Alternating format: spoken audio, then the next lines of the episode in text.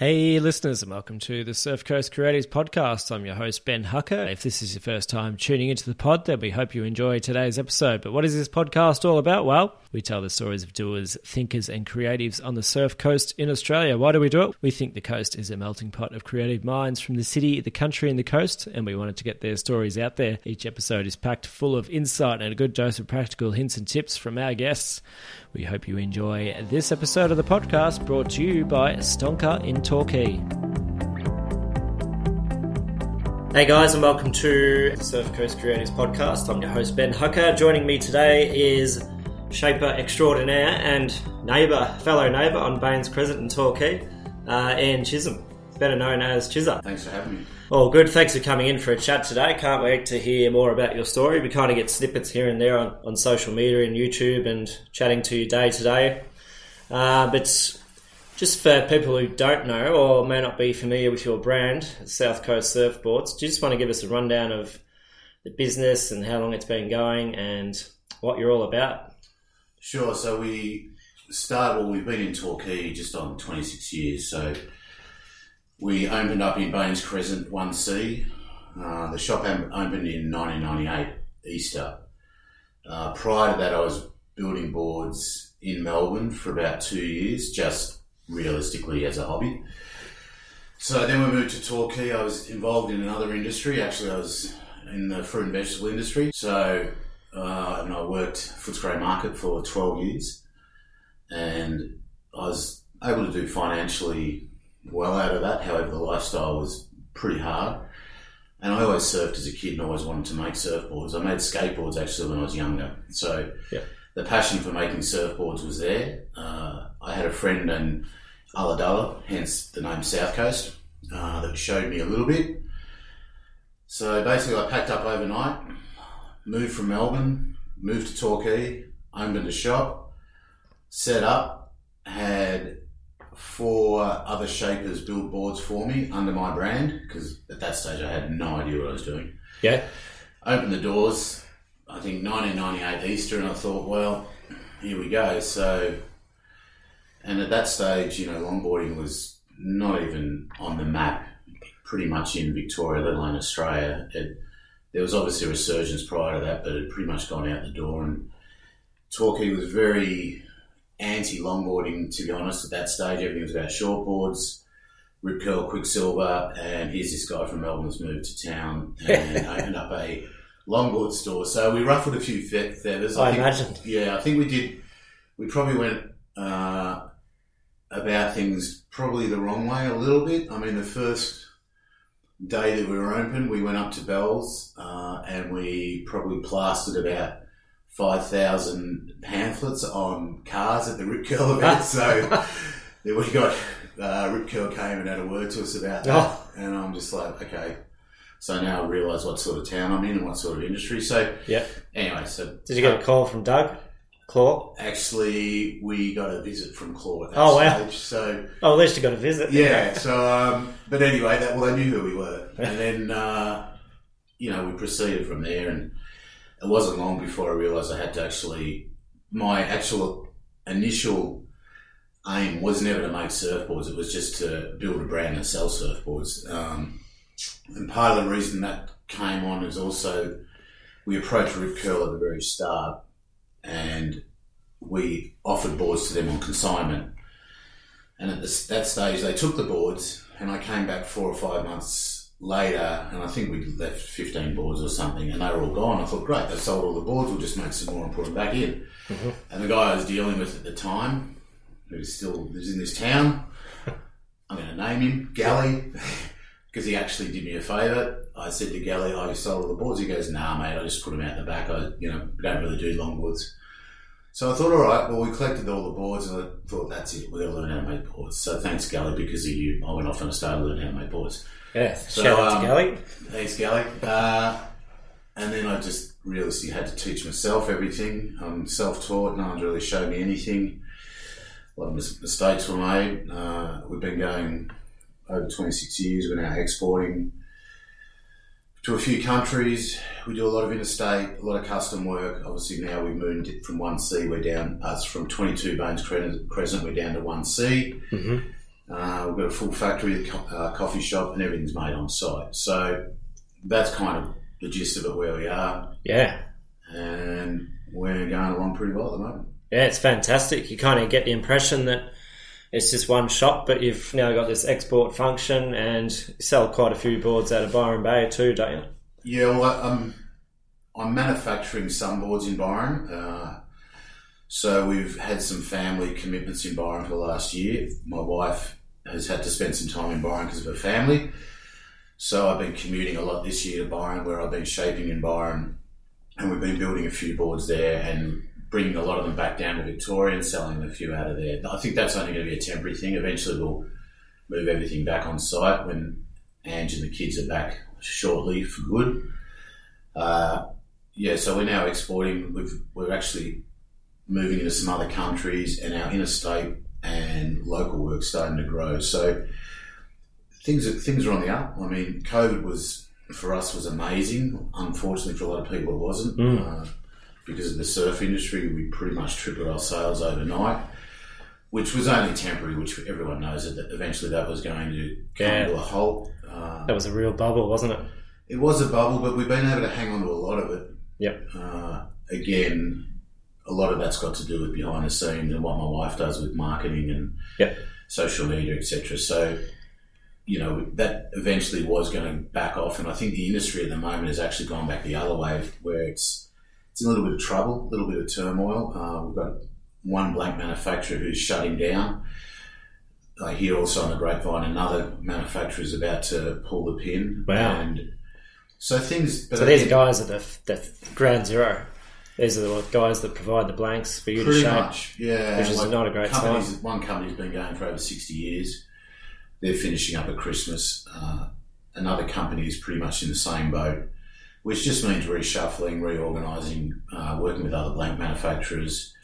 But again, I guess it's, you know, if you're competitive and you're doing the right thing, you'll, you'll survive these glitches. I mean, you know, there's a few people recently, unfortunately, in the industry locally have dropped off. There's three or four manufacturers who have pulled the pin for certain reasons. Uh, but again, it's just, it's you just got to keep working away and be competitive. And I think these things only make you better. Yeah. You know, so you've just got Challenges make you really think, don't they? About your strategy and what you're doing and your 100%. marketing, your branding. you know, like I mean, you can't just rest on your laurels. No. you know, you've got to be looking forward all the time, not worrying too much about what everyone else is doing. I- think you still have to keep an eye on your competition, Mhm. but you've got to kind of stay in your own lane and keep working and, and don't veer from it. And you know, if someone's doing something better than you, well, you've got to work out what it is and try and get better again. And you'll survive. You know, if you're good at what you do, you know, if your product's good, your price is good, your distribution and, and, your, ma- and your marketing is good, you know, you're halfway there. So again, consistency, like anything, just Yep. turn up every day and keep getting it done. I think it's Woody Allen that said 80 percent of success is showing up. So just being there day to day, getting the job done. Yeah. Uh, and speaking of getting better at what you do, so initially you had that sort of um, awakening, I guess, that maybe the standard wasn't up to scratch. How did you go about getting really good at shaping? So you said that you Well, you went away and thought, how do we make good boards? How long did that process take? It wasn't overnight. I mean, originally we had Wayne Deane, Brett Munro, uh, shaping boards forming under our label, and we had a couple of local guys. And you know, I thought I've got to start learning how to build boards. So the first, you know, the first attempts were pretty horrific. Uh, and I remember the first board I ever made, I actually sold it. You know, I can't believe that someone actually bought that thing. Is it still around? It went to Texas of all places. Oh, wow. So obviously the guy didn't know much about it. Yeah. Um, you know, and back then there was no computer, there was no machine, so everything was by hand, which I think was a blessing. It made you really think about. Yeah, and we were lucky because there was no one else really doing what we were doing, so the demand was there, and we were turning boards over, and we were having, you know, we were having pretty good weeks, even though winter here was deadly.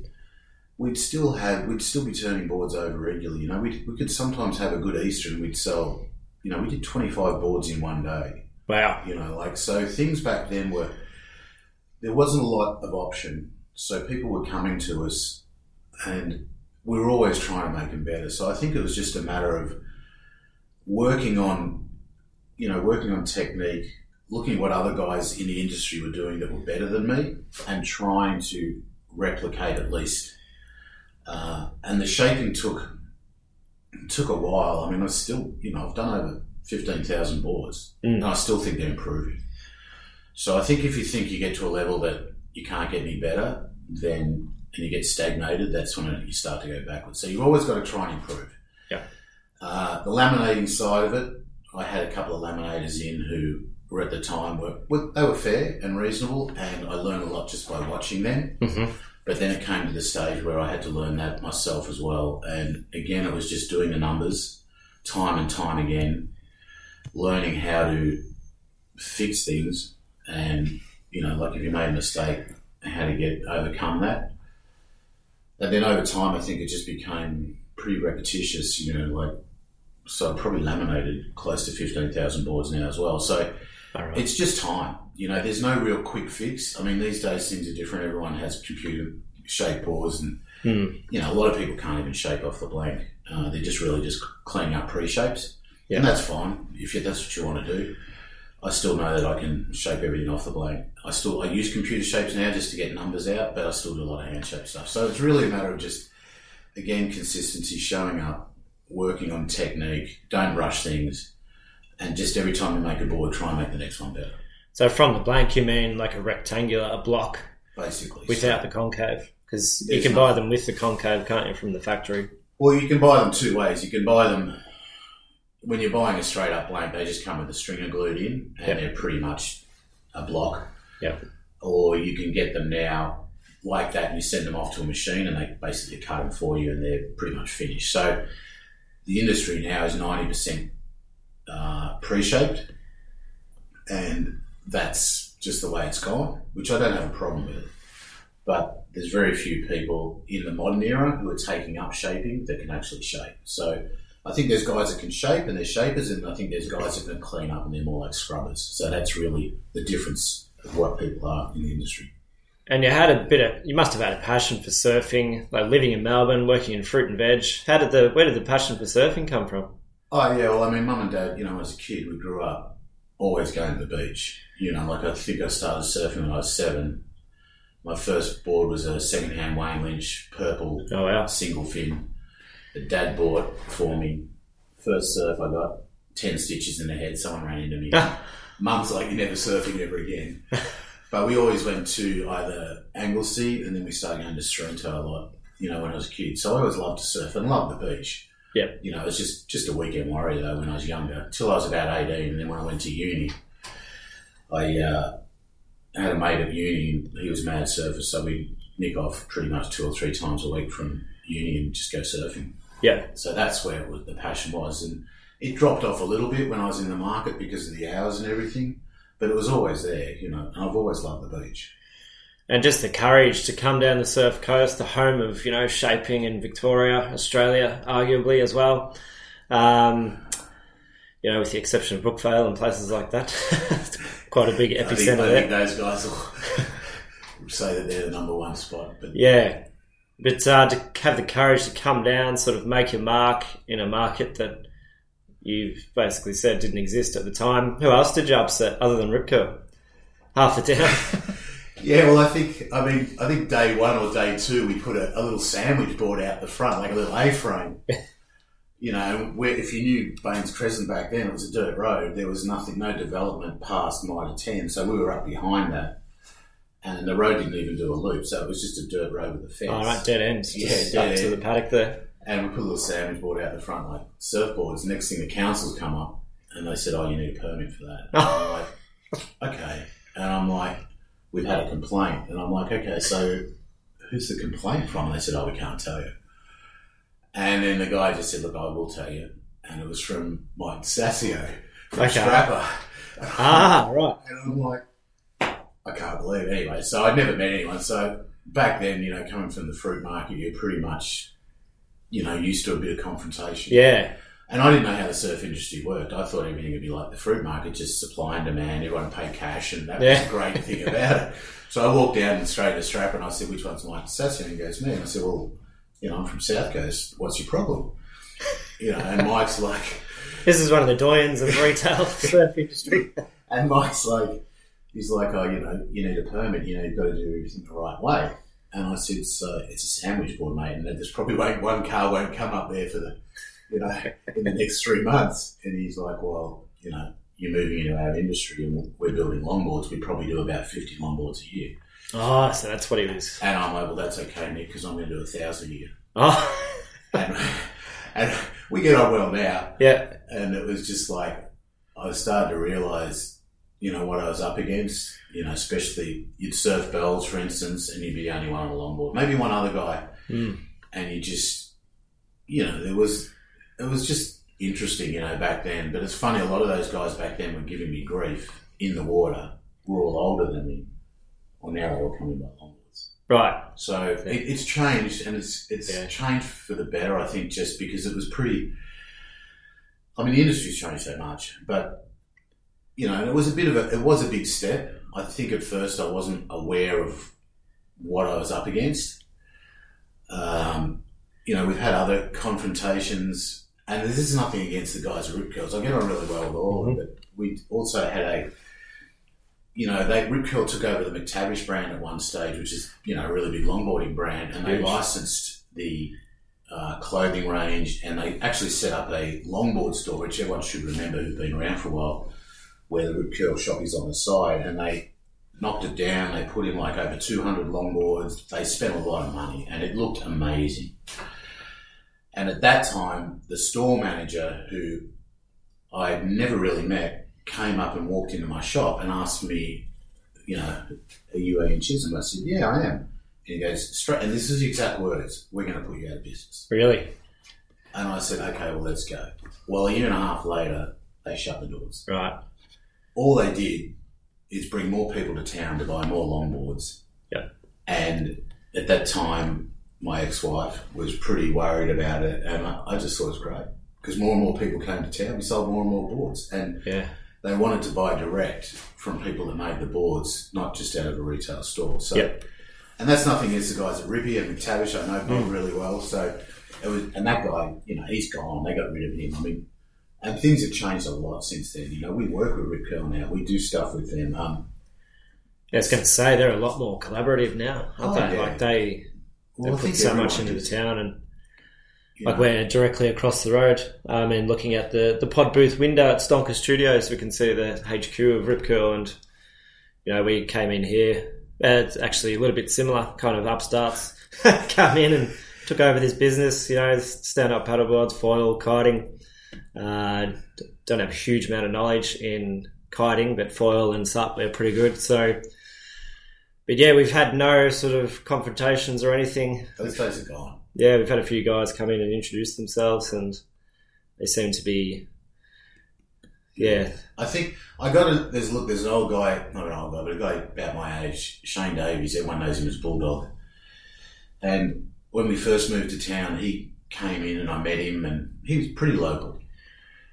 And we kind of clicked and he just gave me a bit of advice. He just said look keep your head down don't say too much and do your job and he Mhm. goes and you'll fit in and after some initial confrontation that's what we did you know we pretty much uh, just worked away at what we did and didn't try and blow our trumpet too much and didn't rattle, you know, didn't rock the boat too much. And Mhm. things just started to dissipate. And next thing you know, you become part of the furniture. Yep. And I understand it, you know, it's a small, before, when we first came, it was a pretty small town. It was very, everyone was very yeah, it was very clicky, you know, and that's, you know, you're a new kid on the block. And I think, and I've seen it happen with other people coming to town since. They come in, you know, all the trumpets blaring and everything like that. It's not the town. You, you're going to get pegged back pretty quick. Yep. So, what, but if you realise just come in and just do your thing and keep it low key, everyone hmm. will resonate towards you. okay, But I think it's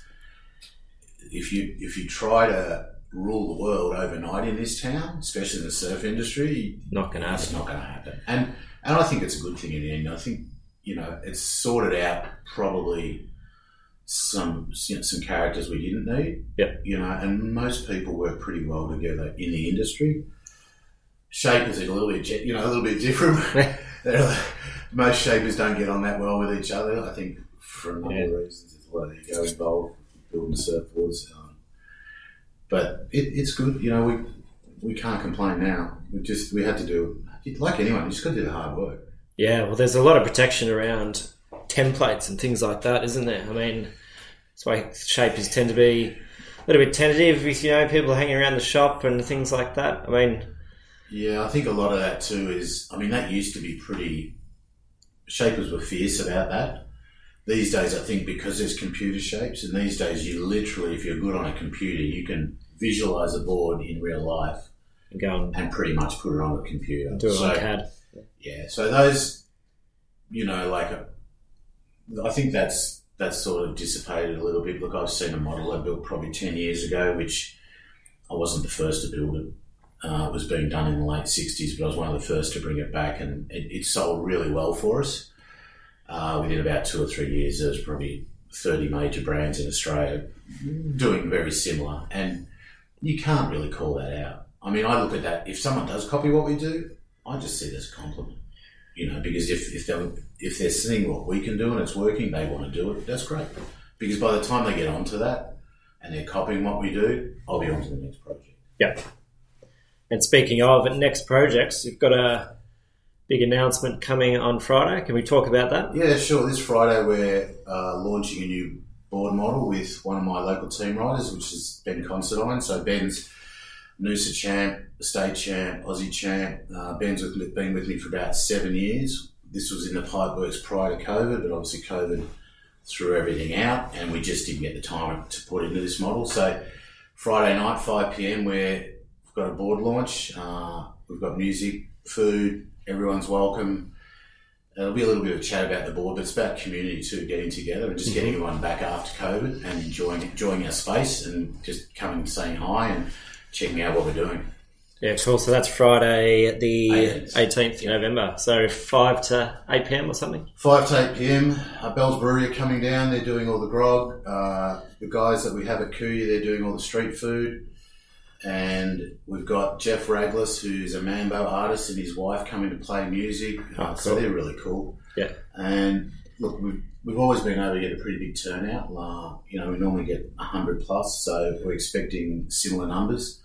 The weather's going to be good, not like today. So Yeah. you know, a lot of it will be outdoors. Uh, but I think it'd just be good to see everyone, you know, come and enjoy the space. Yeah, just a bit of context for our listeners. We're tucked away in Stonker Studios. We've got the heater cranked. It's on as high as it can possibly go. It's what late November.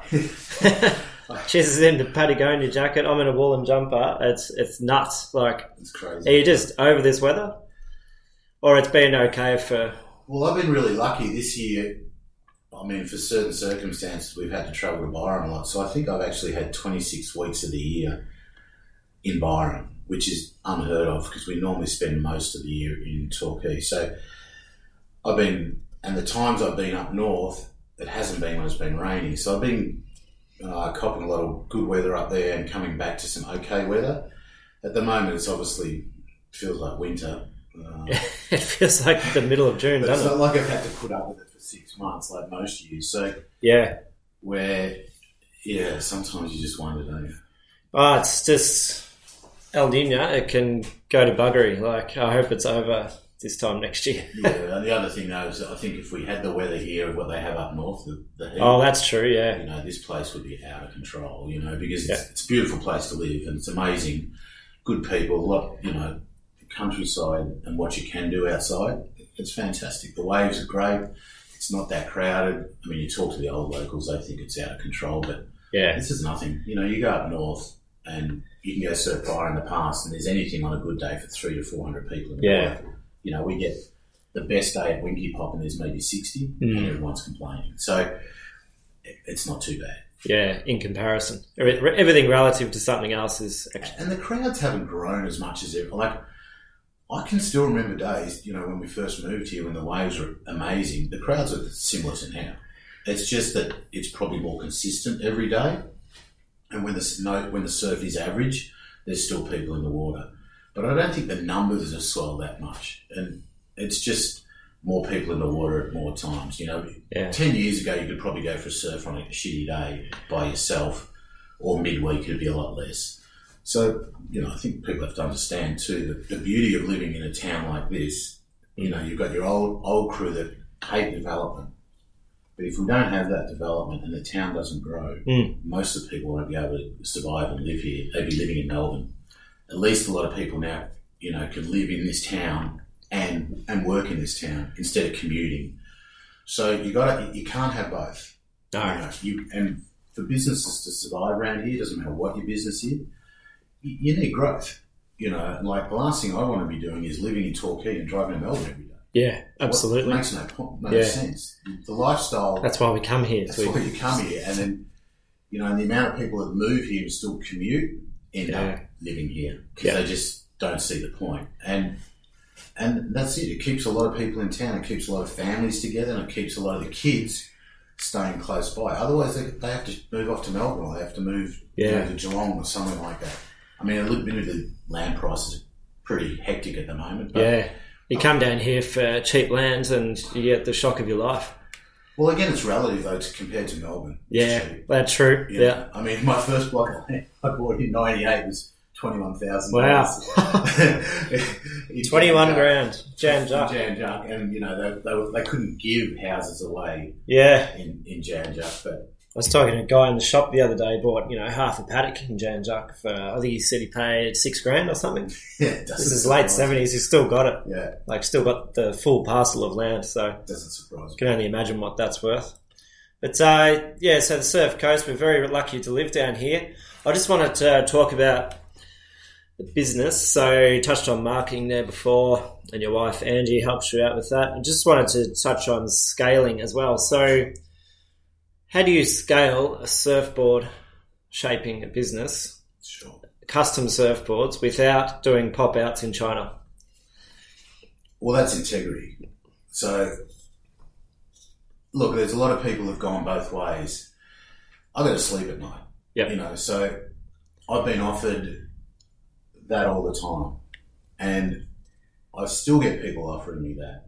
And I know that these days there's boards coming out, certain factories in China, which the quality is amazing. Mm. I don't deny that.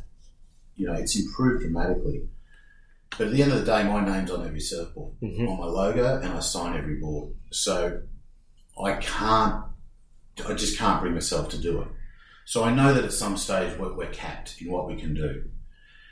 And when you're building surfboards, you know, when you're doing your costings and working all that out, you know, it gets to a certain level where, depending on your overheads, etc. But if you if you're doing around about, if you're a small operation and you're a, you know, you're a one man operation, six to eight boards a week is great. Mm-hmm. Okay, you can make some if you're getting top dollar. So you've got to be able to build quality. Top dollar being about fifteen hundred to eighteen hundred. Uh, if you can get up around two thousand dollars for a longboard, Yeah. as a sole operator, uh, you're doing really You're well. top of the tree. Yeah, and you're probably working five days a week. Yep. The next step is anything up to say twenty a week, and then you're realistically you've got say two guys on with you, maybe three, and then you you know you're still making reasonably good money, but you're working for it. Anything after that, it just becomes numbers, and then what you're really doing. Like we've done more than that before. When we used to export a lot to Japan, we used to get some pretty solid orders coming through. And really, all you're doing is working and working and working to keep a lot of other people in a job. Mhm. And at the end of the day, you're not making that much more money. So, do you do 20 a week and control what you can do? Or do you work at looking to say to do 40 or 50 a week? Maybe lose that quality control, Mm. work harder, and make not as much money. Yep. Or then do you go the other way and just sell out and just go mass produce? So, It's like a global surf industry, something like that. yeah, look, I mean, okay, so I do have, I'm involved with CJ Nelson Designs, which is under Thunderbolt Technology, which is also now licensed by Firewire. So technically, I'm a Firewire shaper by Mhm. contract.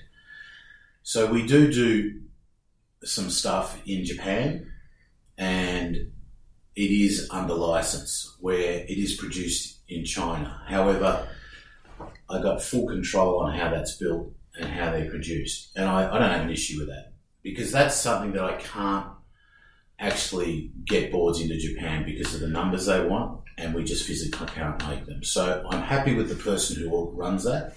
So there is a bit of a, if it's you could call it a sellout. So, but I'm happy with that. Yep. But I wouldn't be bringing them back into the Australian market Mhm. and taking over what we do here. Um, so, and we just get royalties on that. So that's that's a little bit of cream. Yep. You know, but when it comes to building surfboards, I just the way we do it now, I think for my family and the way it operates is the best way because I mean it's still a full time job. Yeah. You know, we still want to go surfing. You know, my wife's a you know she's an amazing longboarder. She's struggling to get in the water. We have a twelve year old who's fully sponsored now. Oh wow. You know, so he's As a short boarder or a short boarder? Yep. Uh, he's not. He's not really longboarding that much. Yeah. But that It's gone the opposite way. He's got one, but he's just like his typical kid. What's his name? Charlie. Charlie. Shout out to Charlie. Yeah, and I think my daughter Delilah, she'll probably end up being a longboarder. She's nine, so Uh-huh. you know we're a surfing family, and you know the amount of hours we put in over the last twenty six years. You know, Mm. it's time to also you can't just work every single day. I mean, I'm still starting. Most days I start at three thirty, four a.m. Yep. five to six days a week. So, you know, it's been going a long time. So it's time to put some time back in a family too. But the scale we're at now suits us the best. And financial, I think it's the best way to go. So you just found your sweet spot and stuck to it. Yeah, well, look, sometimes we'll push it a little bit. Yeah. Um, you know, if we're looking at an export order and it might be just say an extra 20 boards or something like that, sure, we'll take the work. And, you know, we'll push a bit harder for a couple of weeks uh, and then we'll back off again. But we still try, it's funny, we still, we still try and operate around surf. So if we know that, you know, we're going to get a window period of four or five good days of waves, Mm. we're going to work like anything to get the work done prior to that Okay. uh, so we can all surf. And so the factory can surf as well too, because I think if you're building surfboards and you're surfing, the love's always there. If you're just building surfboards for everyone else and not yourself, you can kind of lose a bit of the passion. And you've got to have Yeah. passion to build surfboards. Oh, absolutely. So if there's no passion, you're not gonna, you know, you're not gonna last. Yeah. I think a lot of guys are in love and girls are in love with the idea of shaping and custom made boards and things. I've just made my first board. It still has to be sanded, but uh, Lee Stephen, so shout out to Lee. He helped me shape the board. Uh, a bit of a doyen of the shaping industry from Tassie. Uh, been in Torquay 15 years. Eiji Shimoto helped me glass it. Uh, Dino, who was, used to work for Dicko, is now a ding repairer. He's going to help me sand it. So all these guys helping me out, but even with those guys helping me, it is bloody hard work. It's tough. Like I've made one board. It's taken me what nine weeks. I'll be making about three boards a year at this rate. Look, and I mean, I think you know, there's a bit of a Cinderella story with making surfboards, and you know, when I first started, I didn't think it'd be that tough. And then we get, you know, a lot of people now they do courses, and you can make a surfboard. You know, you pay to learn how to shape it and glass it, but it's not the real thing. And at the end of the day, and I think it's great for people to actually do it for an experience because they can then they realise what actually goes into it. We get a lot of people they'll come in and they go, "Look, I've made a board, but now I really want to, you know, really quality board." So yeah, um, but then some people go on and they just keep ticking away and doing what they want to do.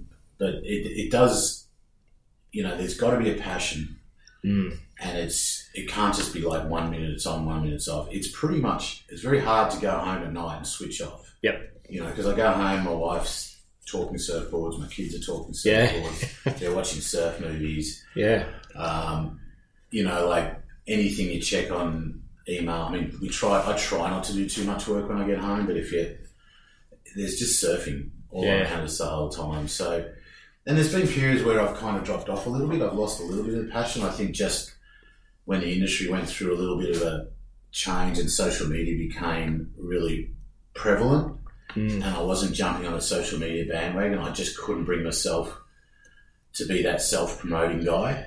Uh, I just found it really hard to do, and then I was seeing people that had really had no credibility all of a sudden becoming overnight social media surfboard shaping rock stars. Yep. Because social media can it can work really well for you, yeah, or it, it can go against you. But there's a lot of guys who are just suddenly popping up and never build a board, and all of a sudden they're they're kind of famous. and that was doing my head in a little bit. But my wife sorted me out pretty much with that.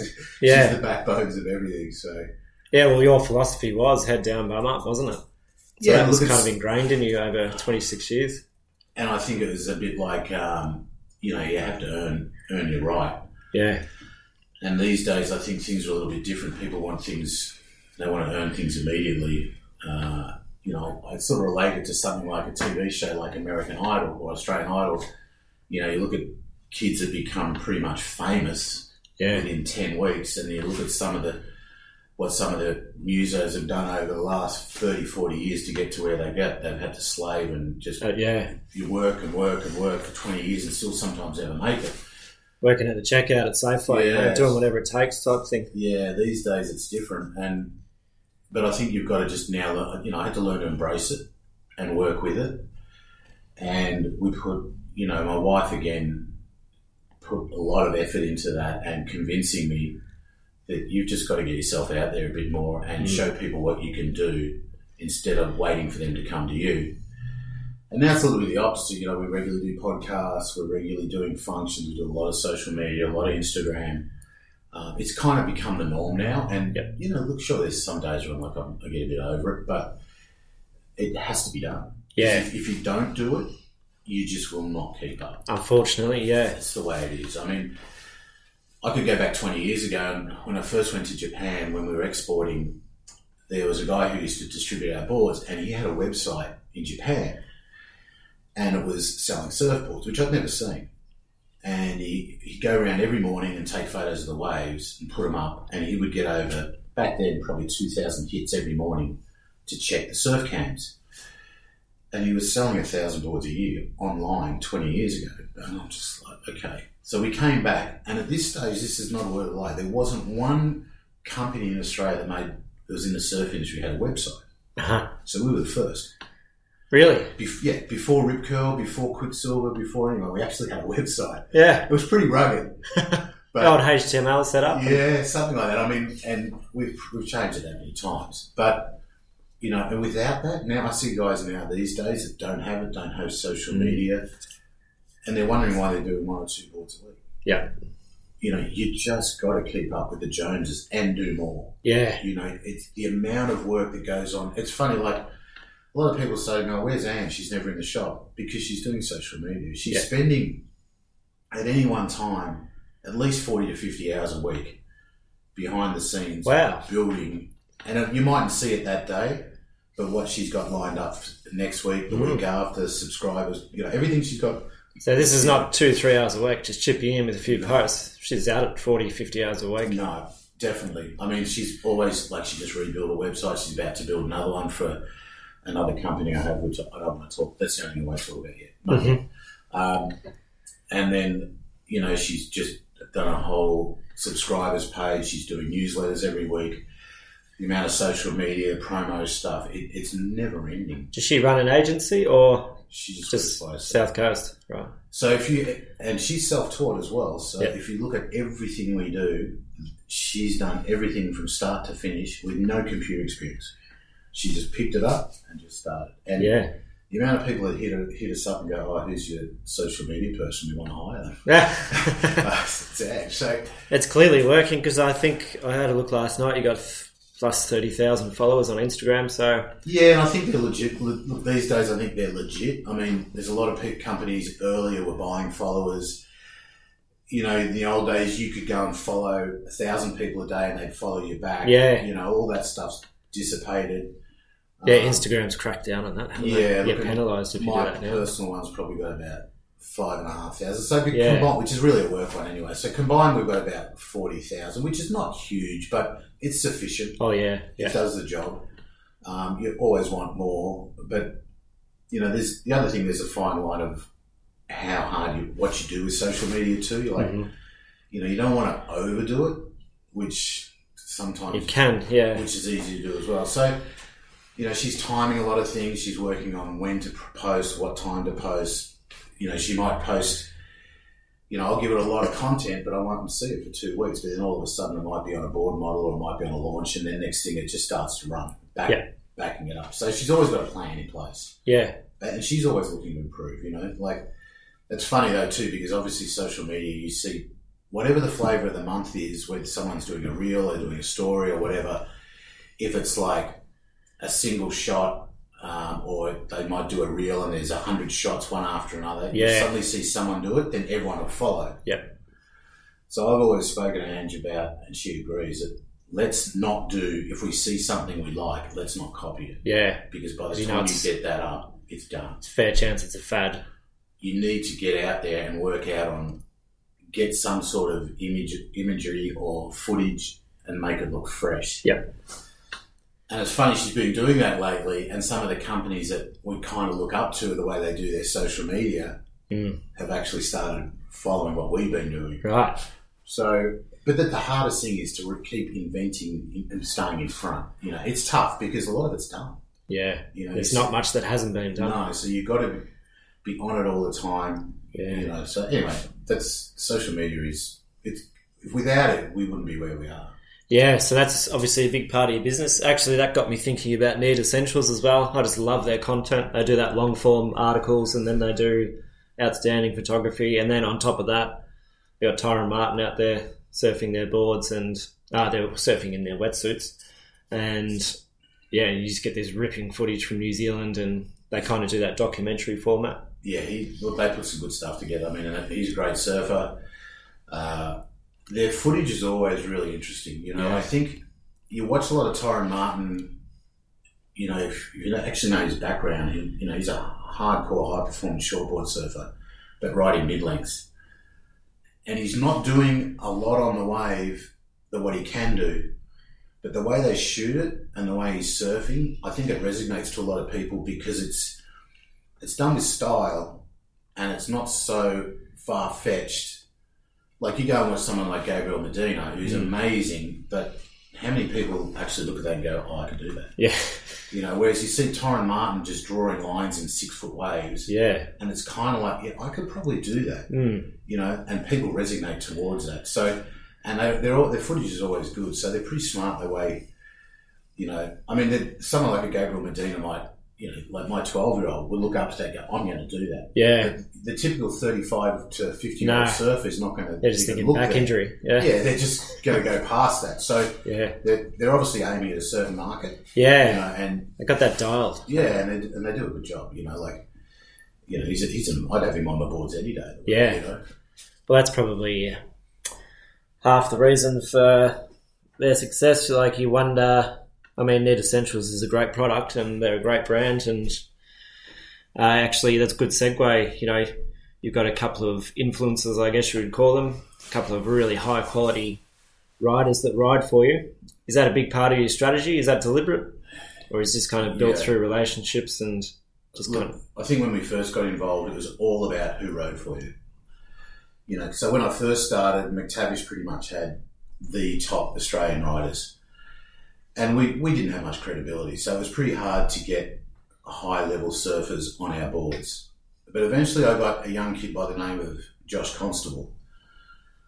So Josh would have been 19 and he rode for McTavish and he was like a junior Aussie champ and he was he was good, you know, like and Josh was with us for well, at least five or six years. He ended up seven times Aussie champ, world champ.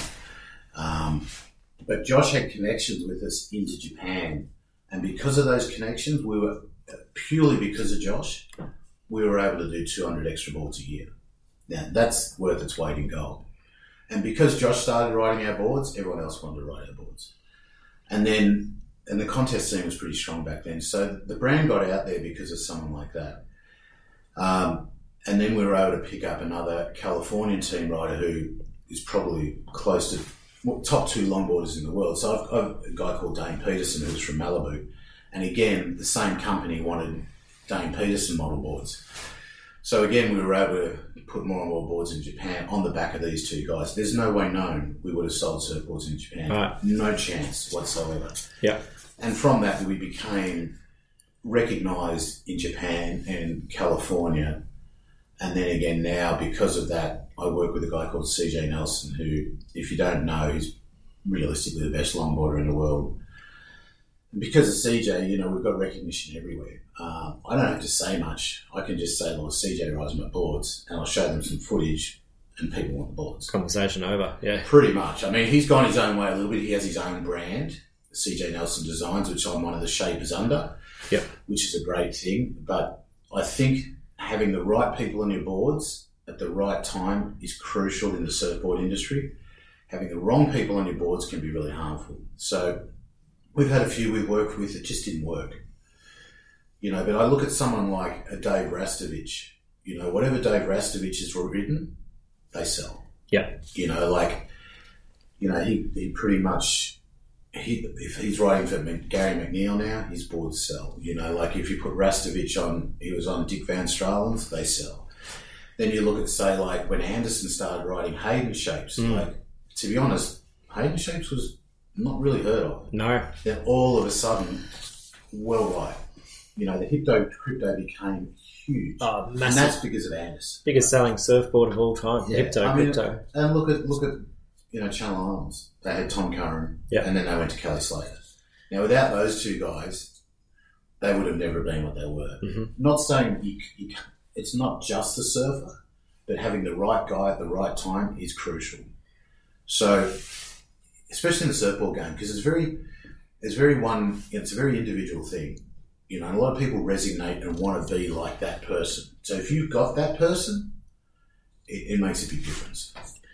And just touched on Hayden Shapes there. I've just read his book, so it's fresh in my mind. And innovation and technology and everything that uh, doesn't get spoken about in surfing that often because you know it's a kind of artisanal and it's craftsmanship. And but there is a lot of technology in surfing. So you had the Hypto Crypto, you had the Thruster.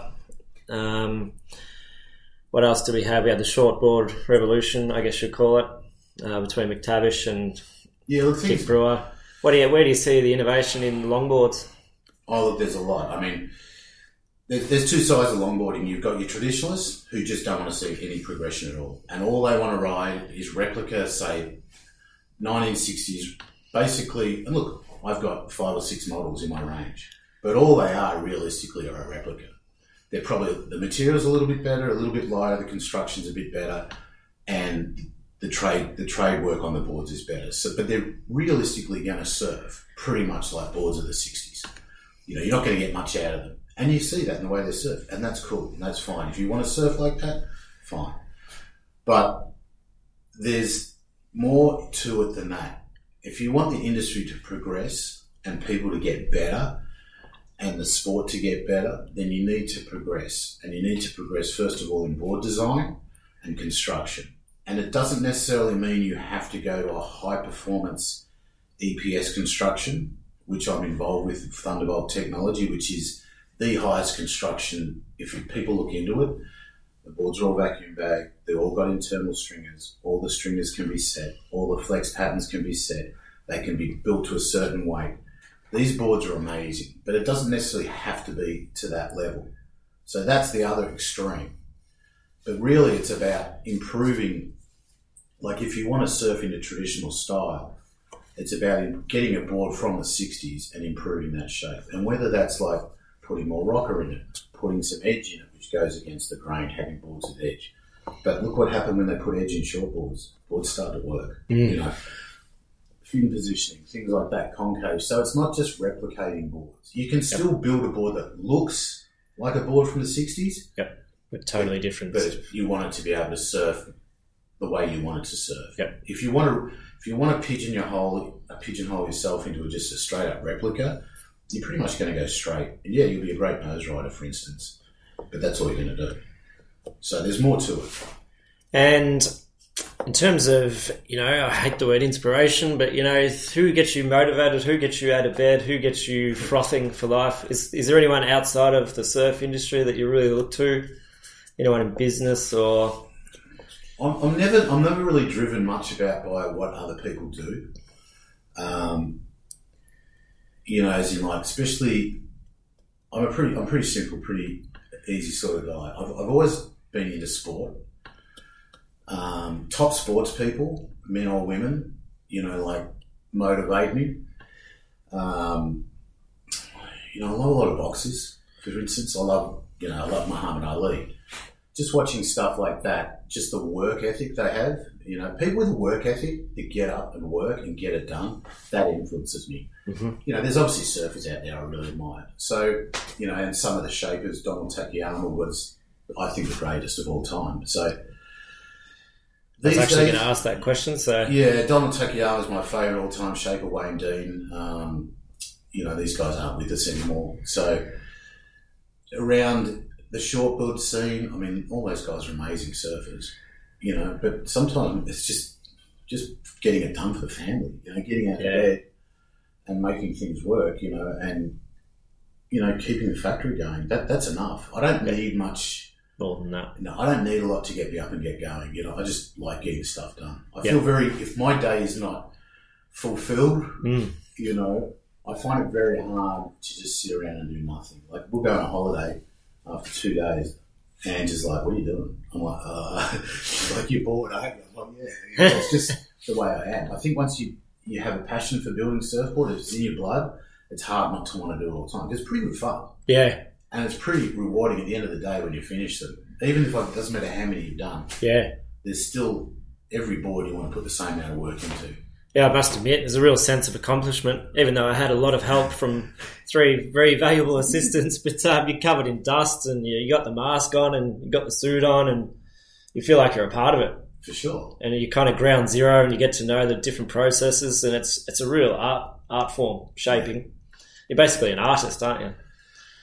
Yeah, you look, consider I'm yourself an artist? Oh, no, Yeah. just just a tradie. You know, Yeah. like that's funny because a lot of people obviously gel and resonate to have a personal shaper, and I see that across the world. Everyone has their own shaper, whether it's me or Tavish or a local guy. They love working with their own guy, and I get that. You know, and I and I love that people want to work with me all the time. But at the end of the day, you know, we're just a trade. I see it. Some are better than others Mm-hmm. and I think it's like anything. But then you know you can go to Japan, and I've been to Japan ten times now for business, and I've been with someone like CJ Nelson, who's like a rock star in Japan, and it's completely different. And they will literally, I'll be me personally be signing autographs and taking photos of people on the beach for up to an hour, which I think's it's pretty humorous, you know. Yeah. but that's just where other people see where you're at. They they idolize surfboard shapers. But there's way more to it than surfboard shapers. You know, people forget you got to have a really good laminator. Mm-hmm. You got to have an amazing sander. You know, all the guys that work in the factory.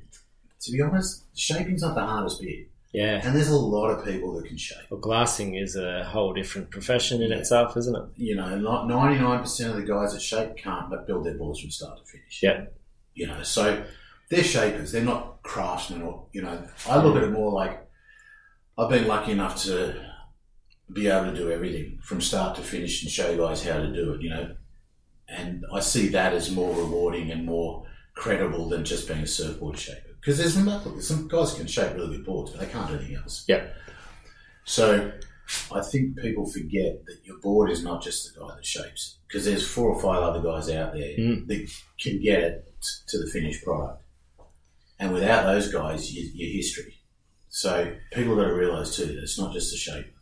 It's like the pencil analogy. No one can make a pencil. To make a pencil, you need wood, you need graphite, you need rubber.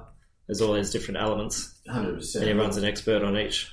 and I'm, you know, I'm one of the very few guys I think left can, in the country that can do everything start to finish on a daily basis. You know, I still laminate all my own boards, which is probably crazy. I do need to teach someone because it is a lot of work. Um, and I'm working actually with a young kid at the moment, but you won't find it. Yeah, You know, you'll find most guys will shape their boards and they'll just hand them off to a glassing shop. Yep. And you know that that's cool if that's the way you want to do it. But I just that's not how I do it. I Yeah. can't bring myself. I have to be involved with every part of the process. Probably a little bit too much micromanaging, yeah, and sometimes I probably, you know, that's my own worst enemy. But I just find that if it's the only way I can do it, mentally. yeah. When you got that two thousand dollar price tag on a longboard, Sure. you, you want that control, don't you? Want everything to At the be end of the day, absolutely spec. if your name's on the board and it's going out, and I'm not 100 percent confident, or It won't go. it either won't go, it'll be discounted, or it'll be rebuilt. You know, like one of my big things when I'm building customs, and I see this all the time in the industry, is oh, I bought a board, but kind of the colour I wasn't wanted. Yep. or it kind of wasn't the shape I ordered. So if I ever get, look, and everyone has this, Mm. you know, if I've got a board coming through the factory at some stage it's not quite right, straight away I'm on the phone to the customer. And if it's a colour, I'll send them a photo and I'm like, look, this is the colour, it's a shade off. Are you happy with that? And if they're not happy with it, no worry, bang, it's in the shop. We'll Yep. sell it. We'll just make you a new one. Right. No questions asked. So you're really upfront and transparent. Straight, straight away. You have to be. Not trying to just ship it off and No. just hope No. they don't notice. Just well, why would you for one Yeah. board? Because at the end of the day, complete that one- honesty. That one board, that if you're passing to a customer and they're not 100% happy, Yeah. they're going to tell their friends. Yep. And they're never going to come. And they tell ten other people. But if you're upfront with them and just say, look, this colour just hasn't come out the way I expected, or the shape's not exactly the same, but I'm happy just to build you another one, but you might have to wait a couple of weeks, they're going to be stoked. Yeah. But they'll give you even more love. They'll be like, yeah, but he actually remade the board and didn't question. So it comes back to that integrity thing which you spoke about earlier. Yeah, integrity is the key. You know, like I've always stood on integrity, uh, and sometimes it's, it's bitten me in the bum a little bit because I've said no to boards that I don't believe in. Yeah. You know, there's people have asked me to do stuff, or you know, they might want some glass work or some color work, which I just find it just doesn't go with the brand, or they might want me to go and you know paint the Australian flag on their surfboard or something. You know, which there's nothing wrong with the Australian flag, but I'm not going to put it on my surfboards. Yeah. So, and I've said no to that, you know, and they're not, you know, people, they're not happy with that. But it's just like, I can't bring myself to do it. It's all about the brand. And if it's not going to suit the brand and the image Mm. and what we're working on, I can't detract from what we're doing. Just for the sake of one board and making a few hundred bucks, no chance. Yeah, well, that makes a lot of sense. So, uh, you touched on family there as well. So, I love that you know you look up to a few boxers and things, and high profile athletes and people that are that are good at what they do. Uh, but you mentioned family and just getting it done for family. So, myself and Jess were on the early stages of creating our family. We've got a, a young fourteen month old, and had to babysit him this morning and. I was watching a few YouTube videos of South Coast surfboards of Ben Considine, and um, there was a the video that of the slot machine came on the pink board, Mhm. uh, and Owen was transfixed. So I think we might have to put a slot machine on Owen's Christmas list. But speaking of family, like changing nappies, you've kind of been through all that. How did you go, uh, son and daughter, back in the day? How did you get the job back job done back then? How did you share the load? Oh. Was it kind of Amazing wife. yeah, You know, like the amount of time and effort she puts in to the kids. Everyone says this about their wives, but mm-hmm. it's second to none. Like Yeah. she just holds the family together. She's the glue. I mean, I'm I get so fixated in some. I'm, unfortunately, I have a very addictive personality. I mean, I don't drink, I don't smoke, I don't you know, I don't do drugs or anything like that. It's just not me. But when I get fixated on something, it's all or nothing. Yep. So when I'm building boards, it's all or nothing. And she knows that. And she obviously understands that. And she's very much like that too. So she sacrificed a lot. You know, you know, she when I first met her, she was the McTavish girl. Okay, so she was a team rider for McTavish All right. and for Rip Curl. So she was the first professional sponsored longboarder by Rip Curl. So she kind of threw all that away. She gave all that away to you know, build a family with us. I mean, she hmm. first started riding for me, but she could have always pursued that and kept contest surfing and everything, but she didn't, you know. And sometimes, you know, like I think it's not fair on her. Yep. And we're trying to get her back involved with contest surfing again, but she just she does everything, you know. Like, sure, I, there's days where I've got to I help out. We um, as a team we work really really well. Yeah. But when it has to get done, she knows I've got to get it done. But most of the time, I will try and get it being a guy coming from the fruit game, early mornings is nothing. Yeah, So I'm used to getting up at early. You know, my original job was getting up at one o'clock in the morning. So if I get up at three thirty-four, it's a That's sleep. sleeping. It's a sleep in, and my sleep patterns have never changed. So people are going, "Well, how do you do it every day?" Well, just kind of used to it. yeah, And I get so much more done early in the morning. But you know, it is tough when kids come along. Things change dramatically. You know, you be you're very. Most people are you know, self-centered. They worry about themselves or Yeah. their partner. Then next week you've got one or two two kids who can't do anything without you. yeah, So you got to put all this time and effort into them, and you and it's drawing you away from you know, one of your passions, which is making surfboards. So, you know, like, so we just got it done because she just puts the work in. Yeah. You know, so all those people out there have got all those customers and everything like that that keep thanking me. I want to thank her because Yeah. she's allowed me to get it all done. Yeah. Well, that's probably the reason you're able to do this podcast this morning because Angie's probably doing social media and marketing and Well, she's at home at the moment and she's got to go back to Byron tomorrow. And Yeah. the kids are with us, so they've got time off school, but they're just at home. Yeah. And she's handling everything. Yeah. You know, so, I can vouch for that. Like Jess does an amazing job with Stonker day to day. Like just insane the amount of work that she does. She does all the books, the financials, the social media. I chip in with social media, but she does most of it. You know, campaigns, promos. Like it's never ending. Yeah, I- you say. I just build boards. You know, I mean, sure, I do some social media, but it's got to the stage too where she just basically says, "This is what we're doing." Yeah, no worries. We just get it done. Like at first, obviously, you know, there's a bit of an ego or a bit of like, "Oh, you know, I'm the boss. I'll, I'll do it my way." Well, it, it didn't really work that well, you know. Yeah. And ever since, it's funny. Ever since Ange really got involved, because at one prior to kids, she was working at Quiksilver. She was managing Roxy and the main store, and they wanted her on as an area manager. But just she decided we decided to have kids instead. And then when she really got involved with South Coast, at that stage we weren't going that well. You know, we're probably doing six a week. Six a week. I was working by myself, and I was kind of a bit jaded with the industry. You know, like because that's when social media first started mm. coming on, and like we weren't getting the recognition. But but it was because of her. You know, she really turned around, basically sat me on my ass and said, "Hey, get your shit together. Let people know what you can do. Yep. Start putting your product back out there. Get involved with CJ Nelson. Get him on board, and you know I'll do the rest." And everything changed. It was her idea to put a coffee shop in. She set the coffee shop up. She set the retail up. Everything you see we do front of house, it's all her. Right. Everything you do, you see online, it's all her. So people don't see that. You know, I've had people go, "Oh, what does Ange do?" well, what doesn't she do? Yeah. except for make the surfboards. And if you really want to know, for a year there, she worked with me. She can sand. She can. Oh, really? She can fill a coat. She can finish coat. She can. I actually need a hand sanding my board, so She can clean up pre-show. Maybe I'll hit up pretty much do everything the boys do in the factory yeah. to, to a level of that. Wow. So, you know, she's pretty handy. Yeah. So basically, We didn't work so well together when it came to day to day in the factory. There's one area where she knew she, she couldn't tell me what to do. So, and the rest just steer clear. yeah. So I've noticed that at Stonker, there's a bit of, we get a bit tense at times, myself and Jess, like some of the questions, and I'm like, is that not self evident to you? Like, I get a bit grumpy, so, but uh, I think we're working it out as we go. And yeah, it's definitely having your own space, kind of your shaping boards at the factory, at the shop, and Angie's at home doing digital media, marketing.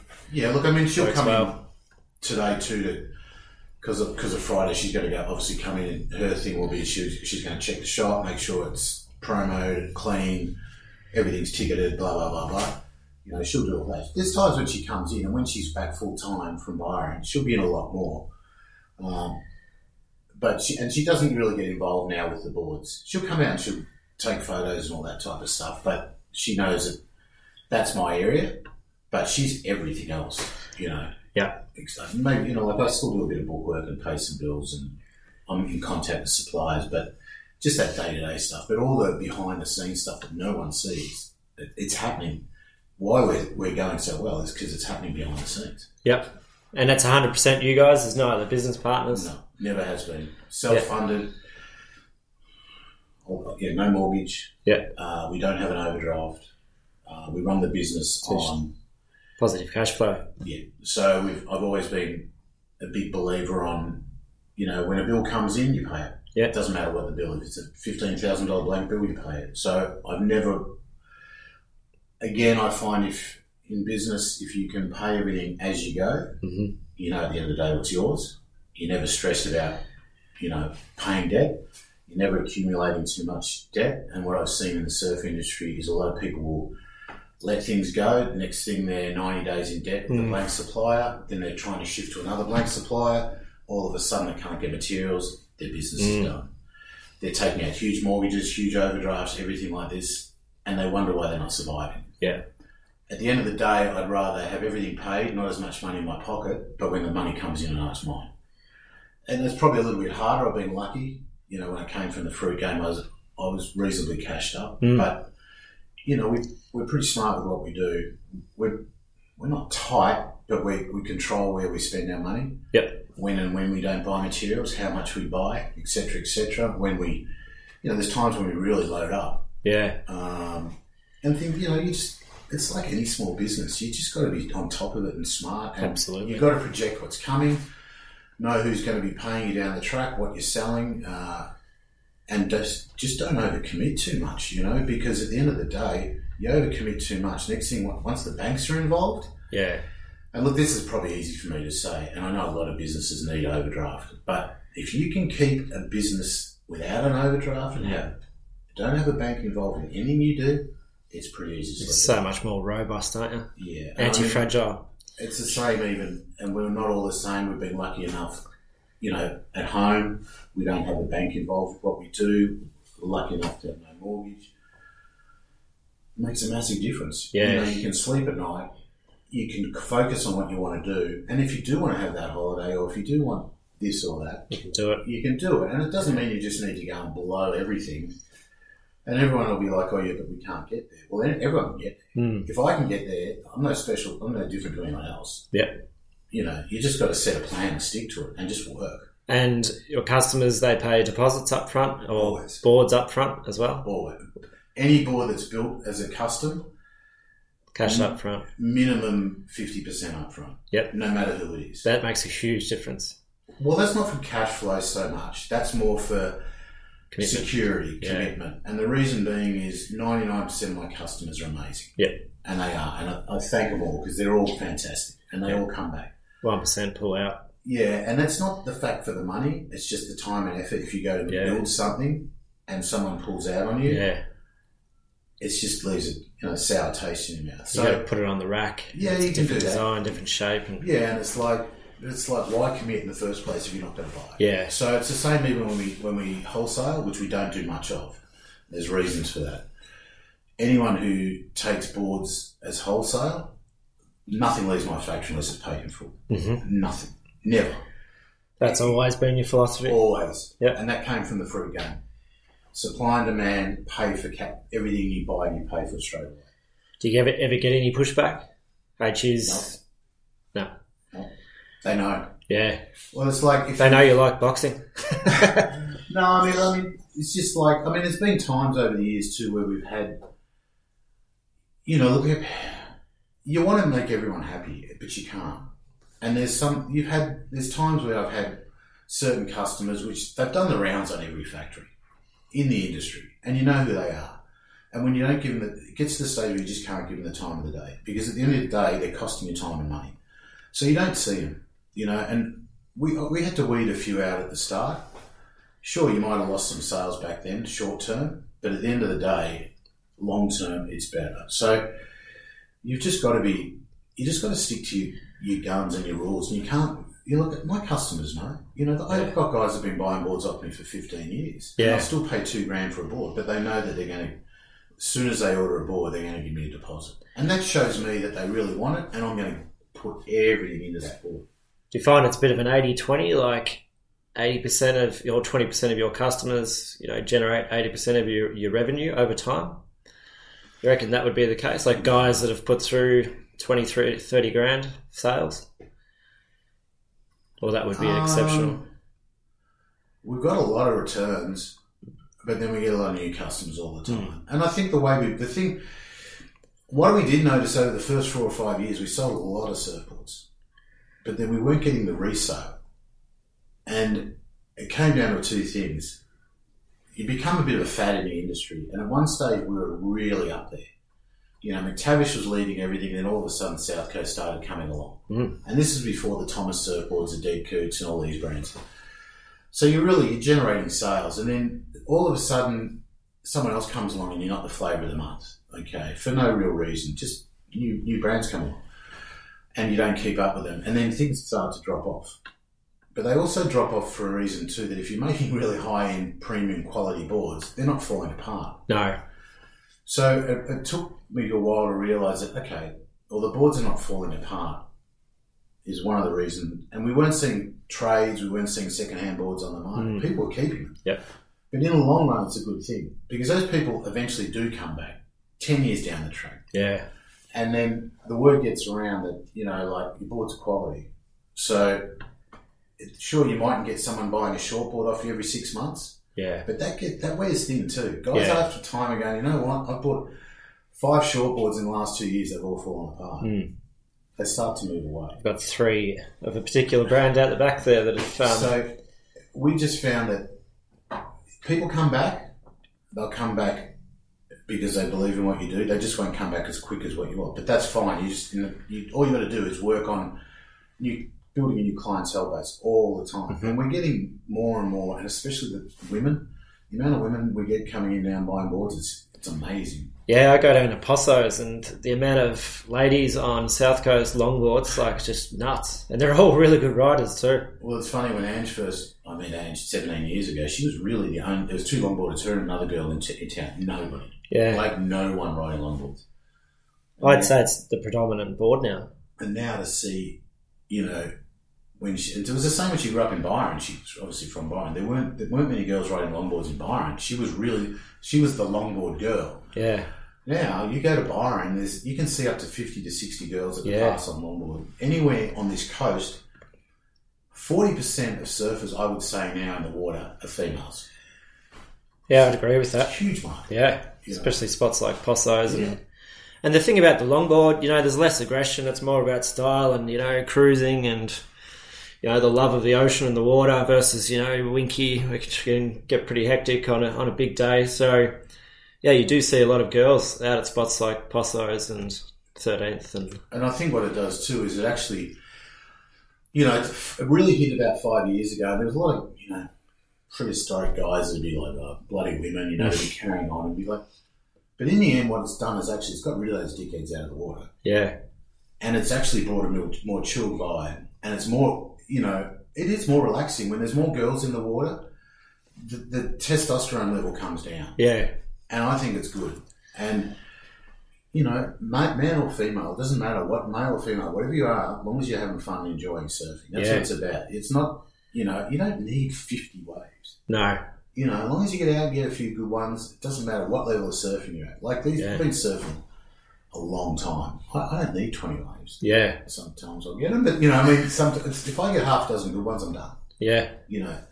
And the girl, the girl thing in the water, just it's way more enjoyable because it just brings everyone back a little bit. There's more, you know, socializing. The girls They chat a lot more too. chat a lot more. Guys don't even look at each other. I know. The girls say, "Hey, how's it going?" I was like, Yeah. "Oh, you're talking to me." and it's not a bad thing. yeah, it's You know, great. I think it's good, and like, there's nothing wrong with someone paddling out saying hi to you. Yeah. and smile. You know, than, than otherwise having some guy next to you grunting. Yeah. you know, like it's kind of those days are done. You know, we're past it. Yeah, I paddled out to Bells one day and I said hello to a bloke and old bloke, old salty dog, and the guy hates me to this day. Like, I didn't say hello. Well, that, I that's still- the problem. I see him around in Torquay, So so you said hello to him. yeah, that was the issue. I think the issue is him. Yeah, know. oh, it's just nuts. I, st- I still see that guy around, and I just think, wow, what have we come to? But um, cheers, we've ticked over an hour, and I know you're a really busy man, so I could talk all day about surfing and shaping and all the rest, and longboarding. We haven't even really talked about the nuances of longboarding and the rest. We talked about the boards and stuff, but we might have to do a follow up chat Sure. in a couple of months. But um, so a lot of our listeners, you know, they may have full time jobs. They may be thinking about pursuing something that they're passionate about and getting away from the workaday life. What would be your advice to those people, guys and girls? Yeah. First of all, do your research. You know, realize that if you if you're going to do it for financial reasons, make sure that you can make money out of it. You know, because at the end of the day, if you've got a passion and you can't make money, you don't want that to be a full time passion. I mean, if it becomes a hobby, that's fine. But the other thing is, if you are interested in doing something and getting away from your day to day thing, and you're really interested in a hobby or a passion like making surfboards, don't hold back. Once you take it on, all or nothing. You know, you've got to put everything in it. You've got to be consistent. And, you know, they say a five year plan, mm it's going to be like a 20 year plan. Mm-hmm. You know, if you're going to do something, you're going to like I'm 57. This is I'm going to do this till I can't do it. Yep. So you've just got to work, put in the hours, and don't expect any. It's not, not going to be easy. You know, you've got to work, and it's nothing to work 60 or 70 hours a week at the start. So just be prepared, accept it, and, and grind away, and it'll come. Mm-hmm. You know, and get really what you, if you if you want to be good at something, make sure you get good at it, and don't cut corners, and accept the fact that you're going to make a lot of mistakes. Yeah, love that advice. So big long term vision, not this five year plan. Well, not I always say a five year plan. If you're not making money after five years, it's not going to happen. time to get out. I don't know about that. Yeah. You know, you're probably still making money. You can make money, but it's like you got to have like you want to enjoy what you're doing too, because there's no point taking something on and not enjoying it. Yeah. You know, so we enjoy, we love what we do. Yeah, I can see that. I, can, I see you're out there every morning. I see the van in the car park, and I think Chiz has been at it for since three a.m. I'm rocking up at ten a.m. and uh, uh, usually looking after Owen in the mornings, and up at six a.m. So, but yeah, I can definitely see that. And yeah, it's, I think that's rife in the tech world and the startup world. You know, businesses are built to be sold, whereas this is totally different. Yeah, look, I mean, we're not. I've had people look at trying to buy the business, and again, that, that's really hard. You know, could I do it? I, I think everything is for sale. You know, I'm not stupid.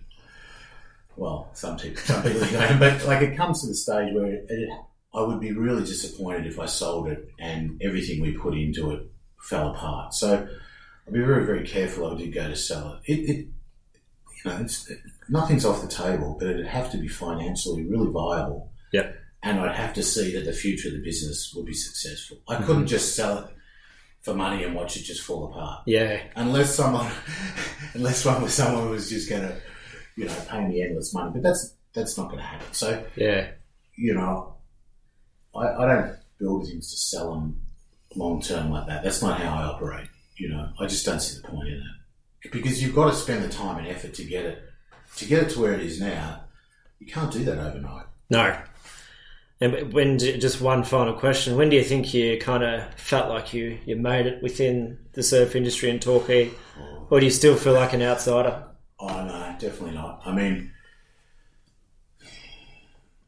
I'd say just over time, you know, when we were up in 22 Baines Crescent, I think we moved down here about 15 years ago in the 1C. So I think after a few years, you know, once once we started seeing all the shortboard crew like Rip Curl crew, Quiksilver crew coming in, buying coffees, things like that, coming in and enjoying the space, you know, and it's not just what they think, hmm. but it was just like things started just to break down. And I think just being in a town long enough, having kids makes a big difference. You start to, once you start having kids and you're seeing parents, kids the same age who are been in the town longer, and the kids start to gel, then it's kind of like they don't have much choice, Yeah, you know. So we they realise that you're human. You put up with Yeah. the same struggles. we put Charlie in Torquay board riders when he was eight. That broke down a lot of barriers. Yeah. you know, um, and yeah, just the kids. The kids do it more than you expect. Yeah, right. So they're kind of your pseudo relationship managers to the kids. Yeah. I mean, look, there's still some people like it's a funny. You know the town. I mean, there's some people that just still won't say hello to me. Yeah. I've seen them. You know, I see them in the water. I've seen them for 25 years, yeah, and you get nothing. Yeah, But whatever. yeah. Well, you've you've made your mark, that is for sure. So, congratulations on all your success to date with South Coast Surfboards, yourself and Angie as well. Shout out to Angie. So, uh, yeah, we might have to do a follow up chat because I've still got a million other questions. But um, I know you've got to get on with your day, and I've got to get my car to the mechanic actually. so, uh, awesome to chat, Chiz. Uh, yeah, so all about long term vision, integrity. Any parting words? No, not really. Just uh, you know, all I've just got to say again is if you want to get into something, just do your research, and then if you once you make that decision, don't look back. Yep. Put like just put everything on the line. You know, if you half-ass anything, you're going to get a half-ass return. Mm-hmm. So it's all or nothing. and it's not a uh, you know uh, sporadic sort of spur of the moment decision. It's do your research first. Hundred percent. Yeah. It took us two to three years before I really made the call to move to Torquay. Oh wow, that long. So a lot of analysis Yeah. lot of It this. was a big move. Yeah. Uh, where can we go to keep following your story? So, Well, I mean, our website is www.southcoastsurfboards.com. We're on our Instagram page, South Coast Surfboards. My personal Instagram is shaper.ian.chisholm. We've got a Facebook page. Uh, if you sub- subscribe to our website, there's always newsletters every week. We're Yep. putting stuff out. Those, if they're around town, come and hang out Friday night, 5, 5 p.m. Yeah. 18th. Come and check out what we do. Should be a really good night. myself and Jess will be there, that's for sure. So- Yeah, there's also we just did another podcast, which is probably I don't know if I should promote it. No, this, absolutely. We just did one through Oz Longboarding, which is on Facebook. That Yep. talks more about actual board design and Yeah. working a lot with CJ Nelson. So that's that got a good response. Uh, Yeah. So that's where you can find us, and I'm always on our email. Or if you want to hit me up for boards, just hit me up direct on uh, web, Instagram or through the website. Yeah, I'd probably apologise to some listeners who probably were looking for more chat about board design, but I think that'll have to be in our follow up chat. Sure. We did touch on it briefly, but um, yeah, I guess tune into Oz Longboarding for that chat. Yeah, if you ever want to do another one, we can do some specific stuff just like design. Yeah, absolutely. And I was just thinking, is there a name for the The new model. the new model The on new Friday? model- the new model on Friday is the Nova Pro. Nova Pro. There you go. based off our old Nova Stella. The Nova Stella. There you go. So the Nova Pro, get along with it. I think uh, free food and drinks. Uh, drinks at bar price. Drinks at bar prices through Bells Beach Brewery, and we'll have food on as well, and music as well. food from Kuya Cafe. So jump in and see South Coast Surfboards Chizza. Get yourself a longboard for Christmas. Um, hopefully some good surf coming. Uh, otherwise, cheers. Just thank you so much for your time this morning. Cold morning in Torquay. Yet another cold, frosty morning. So actually, we don't get that much frost, but really appreciate your time. We'll let you get back to your day. And yeah, thanks for being so open and transparent about your story. Thanks for having me. Thanks. Cheers.